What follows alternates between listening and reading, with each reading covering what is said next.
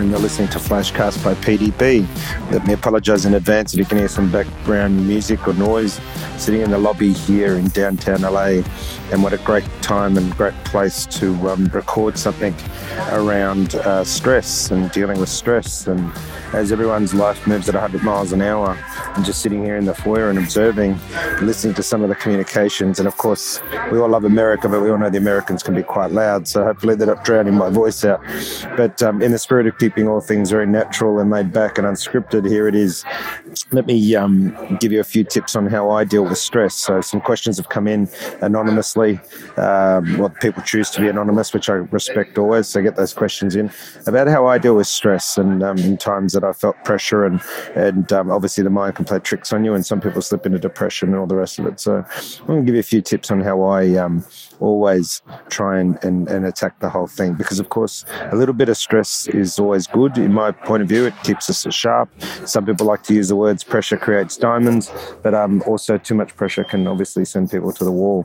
And obviously, everybody's different, has different levels and breaking points. And um, the key really is to know yourself and, and be in control. And of course, tying in previous episodes of making sure your life's in harmony, making sure you've identified what it is that you want to achieve in your life purposes, all plays into this. But let me give you some specific things around stress. Number one, remember you are in control of your emotions.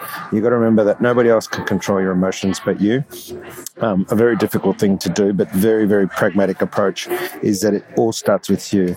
You're the person that must be in control of your emotions. I mean, we all have the tendency to worry. We stress over economy. We stress over illnesses, etc., etc. However, it all starts with us and understanding that we have to be in control of our emotions. And two, which links into something I practice, is mindful meditation. Uh, now, people that know me know I'm probably not the type to have meditated. However, I meditate at least five times a week, anywhere from five minutes through to half an hour at a time. I do guided meditation. There's some great apps you can download.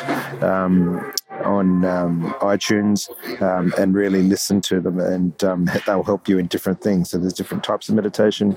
I'll do um, sleep meditation. I'll do um, a grateful one is a program I'm running at the moment, seven days of gratefulness. So there really is some different types of um, apps that you can use. I use the one called Calm, C A L M, uh, and there's another one called Meditation Me. Uh, and and both of them I find are really good. And I also um, have the affirmations, which is just a gentle reminder uh, to you know of positive messages every day. Because again, it links into number one of always understanding that you're in control of your emotions. So um, mindful meditation is always good, and start with short times. Uh, three is all about thinking positive, the positive what ifs. Uh, we always get into negative what ifs. What if this happens, and what if that happens? And one of the things I always talk about in work is a yes if attitude versus a no because. And it's a really good thing to help with stress is to have this yes if attitude. All is possible if. Uh, and feeding yourself those positive what ifs will keep programming your mind to stay in the positive, that everything is possible if. Number four, turn the worry into positivity.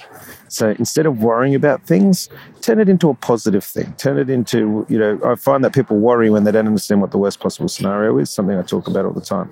So the, the ability to turn worry into a positive thing, you know, is it's the same as turning a negative into a positive. And the process there is obviously once you've understood and comfortable with your worst possible scenario, there is no need to worry.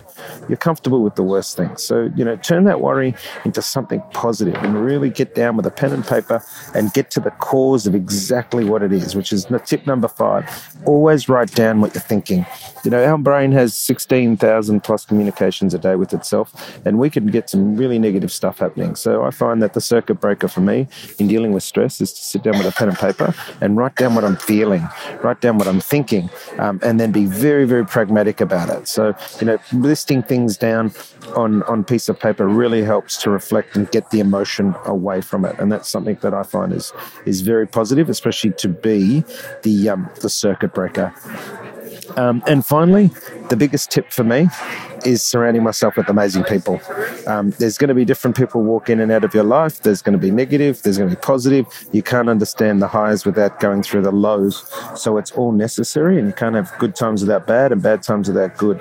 You really do need to surround yourself with amazing people um, that have the ability to, to lift you up, to help you rise above, people that can understand, um, and sometimes just people that are going to listen. Not everyone has to have a comment. Something I've learned in supporting people, you don't always have to have a comment or a solution to a problem. It's just having the people around you that will listen um, and let you get off your chest without any judgment, without any ill feeling, what it is that you need to um, explain. Um, understand that stress is a part of life. Um, to me, uh, you know, if you say sum it up in one line, stress is the ability, um, the inability to make a decision. Um, I find that I'm most stressed when I'm stuck in a situation where I can't make a decision. And I follow those six tips. So, um, you know, that's what I find works for me. Um, understanding that it is part of life. You can't have a stress free life. Um, it's not going to happen. And that understanding that, um, you know, from, from bad things, good things come. And if I didn't go through the bad times, I wouldn't appreciate the good times. So it really is a part of life. It really is making sure that um, you, you control it because nobody else can. And making sure that, you know, you feel good about yourself make sure that you, you be kind to yourself, that you, you practice gratefulness and, and look at the things that um, you've got to be good for because you can always spend too much time looking at things we're missing out on. So um, thank you for those questions coming from a few people and obviously wanted to remain anonymous, so I can't do a shout out. Um, it's these segments are all about you and, and me sharing my thoughts and opinions from experiences. Um, you've been listening to Philip DeBella, Flashcast by PDB. Get out there and share and send me some more questions. Until next time, thank you and be kind to yourself.